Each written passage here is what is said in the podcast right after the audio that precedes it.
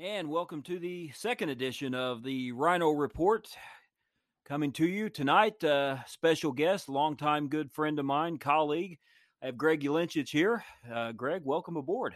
Hey, thanks, Ryan. Appreciate it. Yep. Uh, Greg, we go back a long way. Uh, for those of you, some of you listening, I know do know Greg, but uh, he's been a long time uh, private investigator here in Southern Illinois. He has taught the uh, private investigator course. He taught at John A. Logan for you taught for over 20 years, I believe, right? About that. Yep. And uh, he's also been a former police officer, and we've talked about crime just casually for years and years, and thought it'd be a good idea to have him on the show. Um, something he's spent a lot of time studying and researching as of late uh, that's interested him or cases of people disappearing, um, cases where people just don't always seem to find the answer and ask the right questions. A lot of unsolved cases out there, and that's something we'll talk about tonight. And I know something that interests you. Yeah, I mean, some of these cases are are just bizarre. I got interested in this watching uh, and listening to uh, a YouTube telecast of Missing 411 a guy named David Paulides, a former police officer, started looking into some disappearances in the national forests and, and just was really curious about uh, how they just simply just drop off the face of the earth. And that's you know weird even happening even recently uh, on the on the Facebook page of the Rhino Report. I shared a story out of Evansville recently. A uh, young lady by the name of Dawnita Wilkerson that has been missing now for about seven months. Uh, was living with her brother.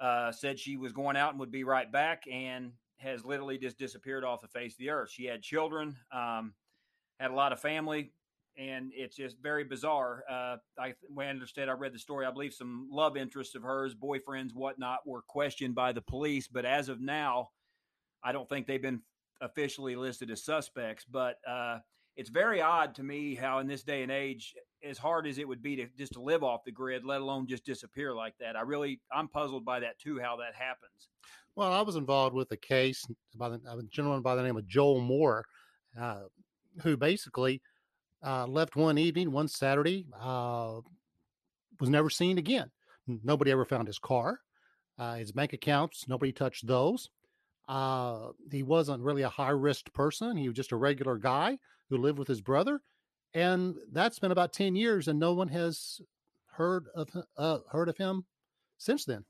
Yep, and it is just odd. You know, I can understand years ago, decades ago, you know, things like this possibly being allowed to happen or not being allowed to happen, but just happening. But now, you know, it's very strange in the hyper information age we live in, the age of social media, the age of smartphones, where literally everybody's carrying a television studio around in their pockets. You know, in the olden days, you know, to capture something, Uh, you know, you'd have to have a camera or a camcorder on you. But now all of us have this capability walking around with us. And it would be so easy to, you know, spread and share information. But yet somehow these cases like that and these people stay missing. And, you know, as an investigator, I know you know it's very important just a lot of times to have the natural curiosity and to ask the right questions. And yet somehow a lot of these cases don't and a lot of these questions don't get asked and that's what we're going to part of what we're going to focus on here on the first part of the show here tonight is how these questions don't get asked and sometimes it's as simple as a question of where's the glass of water? which is what this episode is titled as and greg i remember you were the first one to tell me about this story so go ahead and tell our listeners what the story behind where the glass of water is. Well this was a story dealing with the death of marilyn monroe. Um, they after they set the scene, more or less, psychologists and people, and they called the police. And the first one who arrived was a was a, just a regular beat cop. And he looked around, saw, of course, Marilyn there, dead, naked, uh, face down on the bed, and he looked at the the tablet or uh, table next to her, and he saw the the open pill bottles, and they were some they were empty, two or three bottles of different medications. And he looked and he asked one simple question. He asked, Where's the glass of water? Yeah, I mean, uh, and that's a simple, simple question to, to really ask. I mean, who who who among us can drink take sixty pills or even one pill without a glass of water? And a lot of times these questions maybe don't get asked. You know, uh, recently I remember seeing a, I saw a movie uh, on Sonny Liston, you know, the boxer, and that's another death that uh, a celebrity death that you know had mysterious circumstances. I mean, it was no secret that Liston had strong ties to the mob, but uh, you know they ruled his case a heroin overdose, and I don't know that there was ever any history of you know heroin abuse or anything in his past. Um, the wife that found the you know found his body said there was almost kind of like a stage scene. It just didn't look natural that he had just died of a heroin overdose, but you know, it was ruled that case closed. You know, again, nobody probably asked the simple questions, you know, like that, where's the glass of water question. Yeah. You, we're, we're not tinfoil wearing uh, conspir- conspiracy theories. It's just simple questions you ask. And if you can't, if they can't answer the simple questions, you know, maybe the hard ones need to be asked also. That's a very good point. And that is a point we do want to make. You know, we are not tinfoil hat uh, wearing nuts. Actually, my wife said she would take this equipment from me if uh, we ever got to that point. But you know, in all seriousness, when it when you deal with criminal justice, and Greg and I both have worked in the system for a long time in various uh, different jobs and, and degrees, and uh, you know, you have to be able to ask questions sometimes, and and to you know find out information, and and you have to have a natural curiosity of uh, of what's going on, and sometimes when something doesn't look right, like uh, you know, I know a case I saw one time on you know probably ID channel years ago of a woman that had her husband murdered on the beach, and she tried to tell the police that they were robbed, and the guy made him you know get face down in the sand, and you know he ended up killing her husband, but not her, and you know, officer looks at her, okay, where's the sand on your clothes? And bingo, right there, her whole life fell apart. But had he not even asked that simple question, who knows? I mean, you know, and you know as yourself as an investigator, the longer a case goes unsolved, of course, the harder it is going to be to get it solved. Well, yeah, and and that was a good example of of just a police officer making a uh, a, a simple observation and asking the simple question: How come you have no sand on you? Yep, and that's uh that's something that we want. And there's a lot of cases, and really throughout, not just tonight, but we'll be talking about other cases uh, like this that uh, are you know unsolved, unanswered for. Um, and by the way, if you do have any, if you are listening in the Evansville, Indiana area, and you do have any information on uh, Miss Wilkinson's whereabouts, you are encouraged to call the Evansville police at 812 436 7896. Yeah, and we would like to know if uh, any cases in Southern Illinois, in the in the tri-state area, that are unsolved. Let us know. We'll talk about them. Exactly. And if you have, you know, if you're a family member that, of a victim of possibly one of these cases and you want to have your story told, contact us on our Facebook page, uh, email at rabidrhino at protonmail.com. Uh, we would absolutely love to have, you know, people on to talk about these kind of cases because both of us have been puzzled by a lot of cases and we'll talk about them. Not, like I said, not just tonight, but throughout the show. But, uh, you know, the questions need to be asked, and sometimes uh, they just seem very, uh, you know, okay with just hurrying up and closing the investigations. And I mean, there are cases I know uh, in Southern Illinois uh, that have not been solved for decades. Well, and we're not taking shots at the at the local police. Yeah, absolutely not. I mean, they have a large workload, and they try to work these cases the best they can do. And sometimes they just don't have the time to put in it especially a case that goes cold. Yep. And that's what hopefully, you know, it over time, you know, maybe some more information can come out, you know, through shows like this and, you know, information can come forward. I know I have, you know, read of stories where uh podcasts and, you know, shows have led to information coming forward that has helped solve cases that are very long and not, you know, that have gone cold. So uh we want to look into all these types of things, how this happens and how cases like this, you know, and how people go missing and, and in this day and age because it's just so difficult to. And, you know, unfortunately, a lot of times when these people have been missing for a while, when they are found, oftentimes it's not good news. And it's very easy for, you know, people to fall victim to a lot of things these days, which is really the next segment that we're talking about tonight. Um, is about victimology. Um, if you've had me in class and you're listening for, if you've been in one of the classes I've taught, you know, we have talked about that and, uh, you know, how people's behavior and activities lead them to being victims of crime. Yeah. Also, as another term is victim precipitated crime. And that's something that's r- rarely looked at. It's how the victim actually helps the criminal or their actions, their actions actually help the help the crime taking place. Um, again, I'm I, I think you've I know this, you know this, Ryan, that if you want to save yourself from being a victim of a violent crime or any type of violence, a good way to do it is simply just stay out of bars.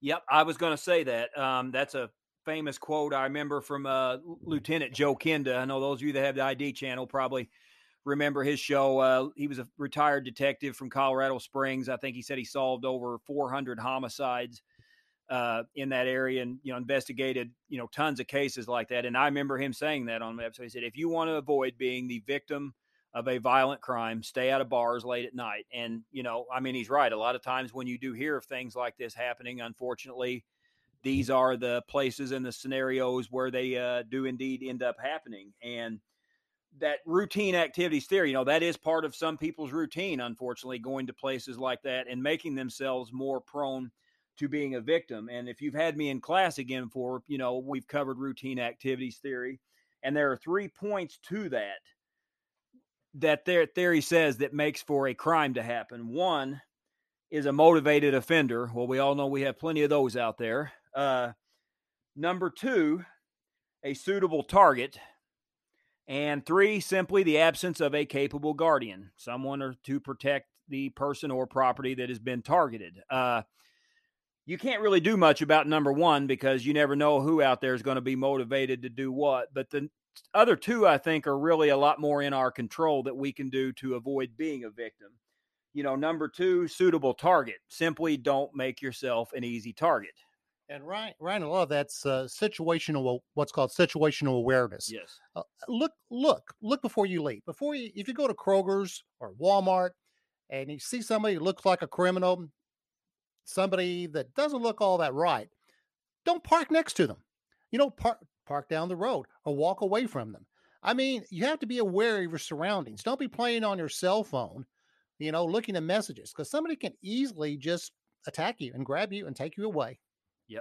And uh, that happens, unfortunately, all the time. And, uh, you know, I always say, you know, don't get in a car, you know, take a chance and run. I know the odds if you get in that car are just off the scales that you are most likely going to die. Yeah, and even if they have a gun, I mean, I actually remember a case long, long time ago, and in a firearms class where they talked about actually three uh, bad guys and three cops. They were in a tavern, they pulled guns, and that's when they had the old six shooters, and they each each of those men emptied their guns at about a three foot range, and none of them were shot. I mean, the adrenaline flows. It's very difficult it, to to uh, to uh, uh, actually uh, hit somebody at a moving target. Yep. Especially when uh, in a situation where adrenaline's flowing, and everybody and the guy's running away, and you're excited, they're excited.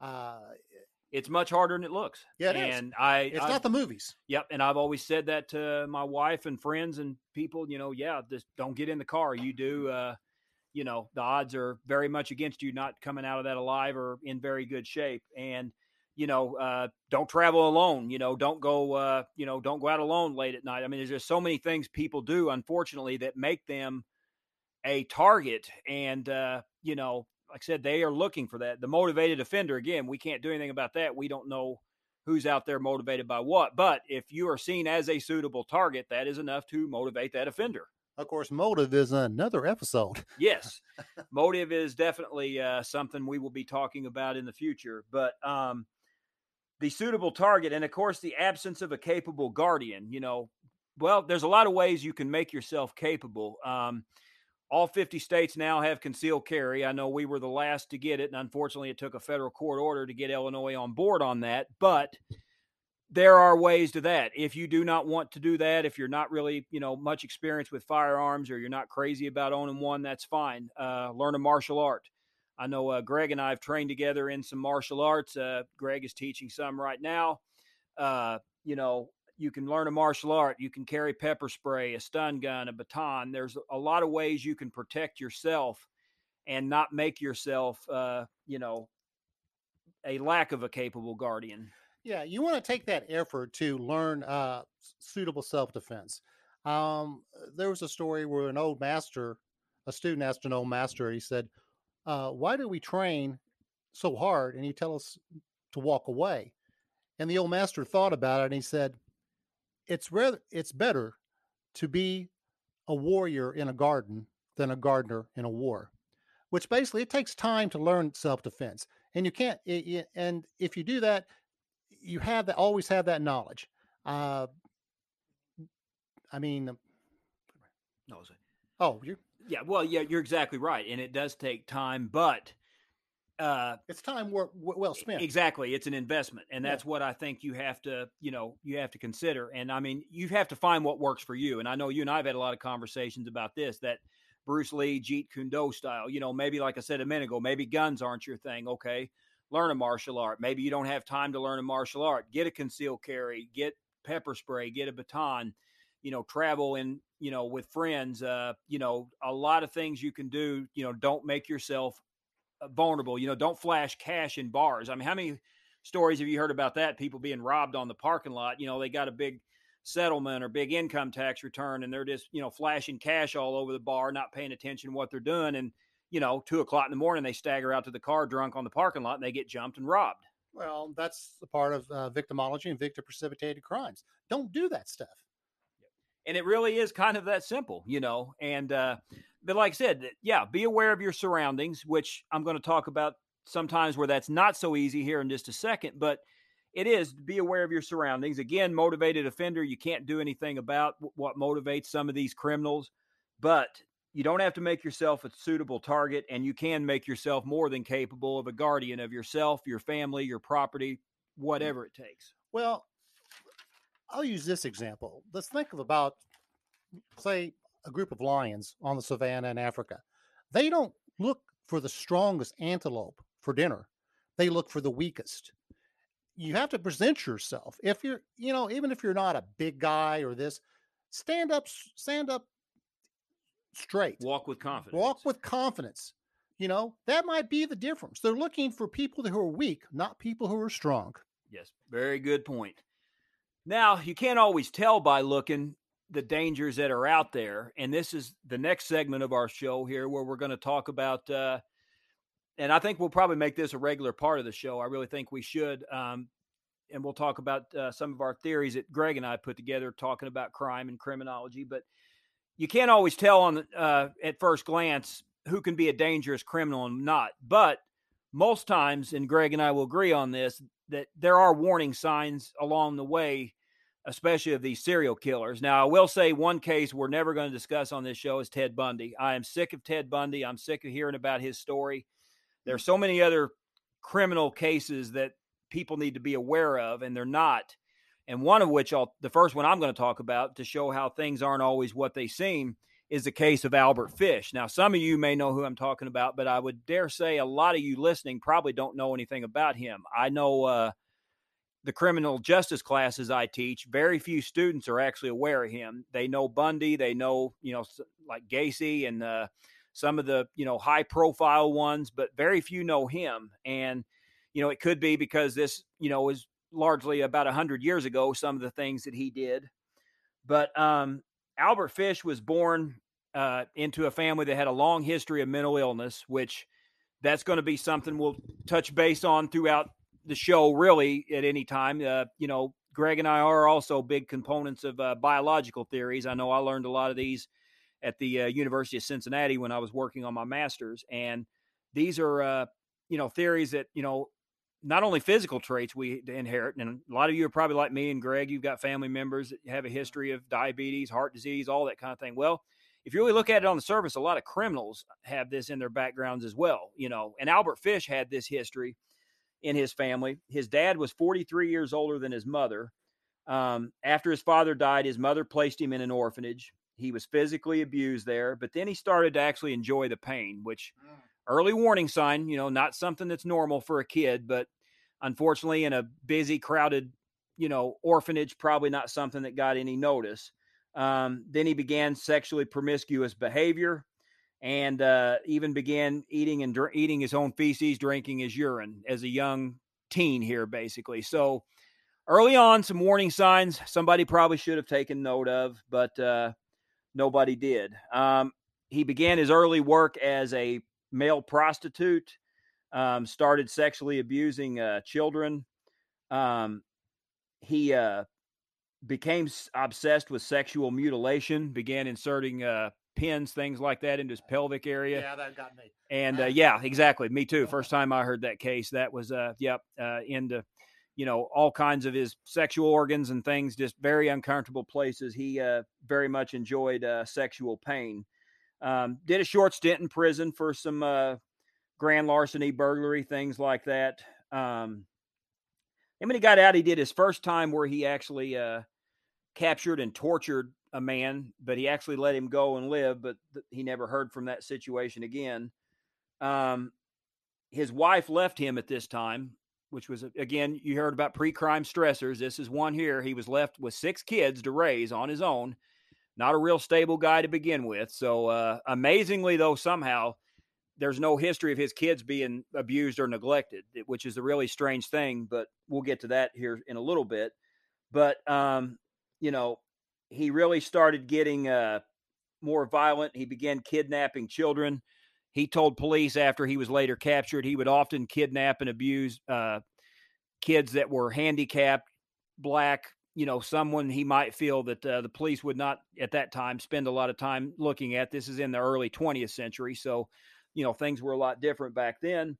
And, uh, you know, he started sending obscene letters to women in personal ads was sent to Bellevue Hospital, which is a famous mental institution in New York. Probably should have been uh, better looked into there, but nonetheless, he was later looked out and then committed the most famous, or I should say, heinous act that he actually is known for, and that was the murder of Grace Budd. This was a young lady that uh, he met her family by posting a fake ad that he was hiring farm help.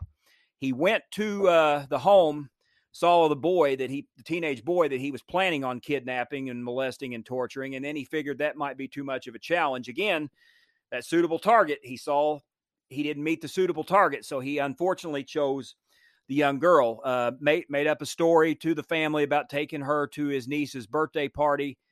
He relented or finally pushed and pushed. They finally relented and just, uh, you know, they let him go or let her go with him.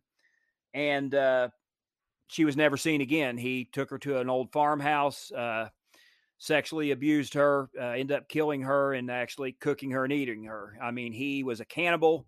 He did some. Uh, I mean, you know, he was later evaluated uh, after he was kidnapped. I mean, after he was captured and charged for this crime, and you know, it was said that he had more abnormalities than probably any killer in American history. I mean, he killed he did, uh, you know, he was a serial child molester. He was a cannibal. I mean, you know, he had all kinds of religious uh, fanaticism, hallucinations. You know, thought he was the Messiah, and just on and on. Uh, we did not have probably anybody that was that messed up, and uh, he's killed at least three children on record. Although he's suspected of killing many more. But I've always been amazed. You know, one why we don't know that much about his case. It could be because he was really one of the early uh, serial killers basically in American history. But for some reason, his case, it's not in any of the textbooks in the classes I've taught. And it's really hard for me to understand why it, it doesn't get more than it does. Well, Ryan, that's an interesting question you brought up here is uh, we first think about someone like Fish.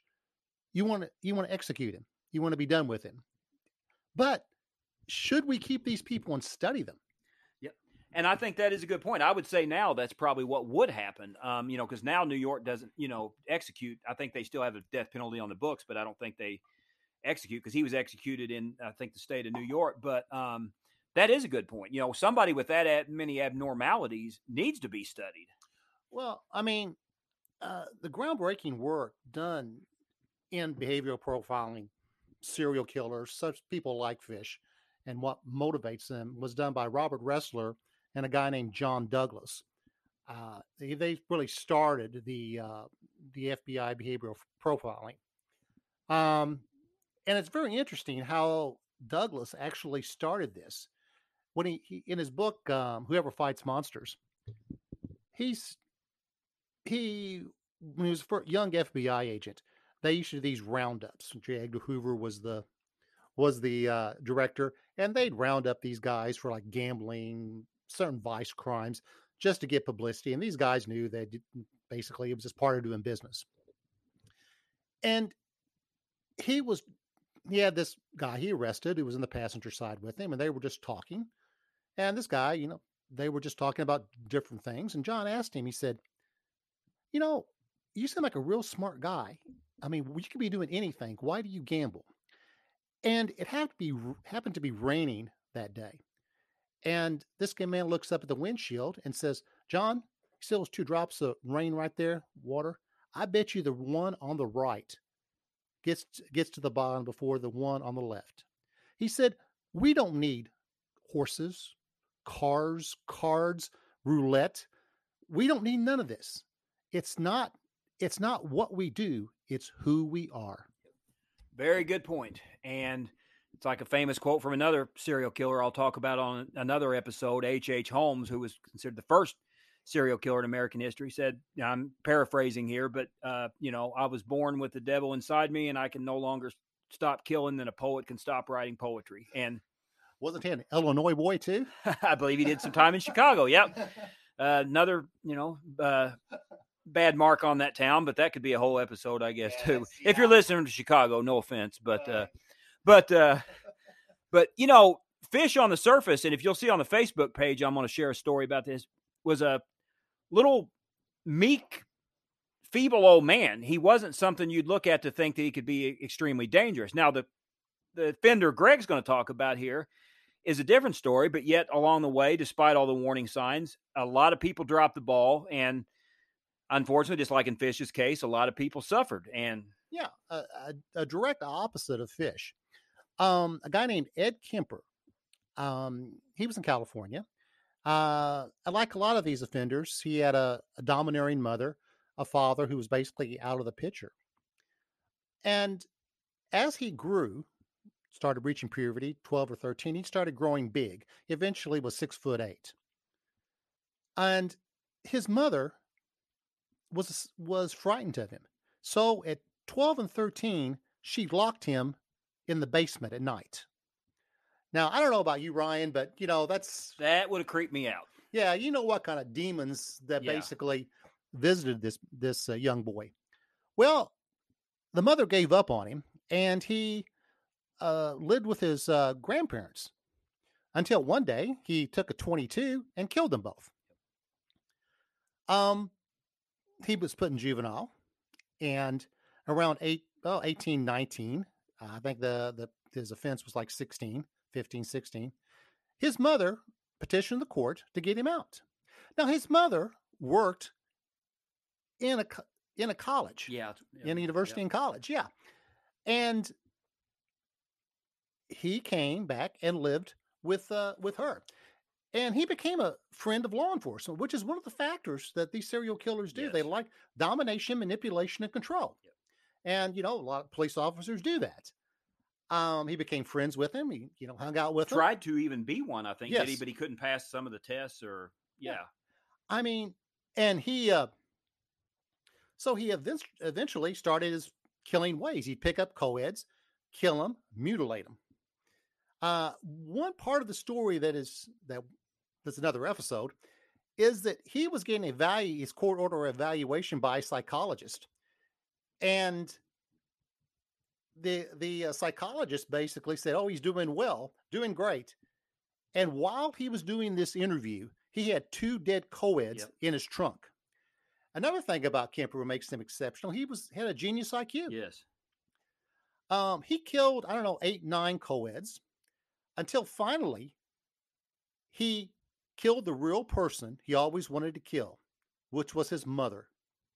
In fact, he tried, he killed her, he beheaded her, he had sex with her head, and tried to th- dump some of the waste, er, voice box and stuff down the, the garbage disposal, and it spitted it back up, spit it back up into his face. And his quote was, "The bitch is still bitching at me even after she's dead." And when he basically took off, and he had to call the local police and said, "I am the co-ed killer," which they called they called Ed Kemper.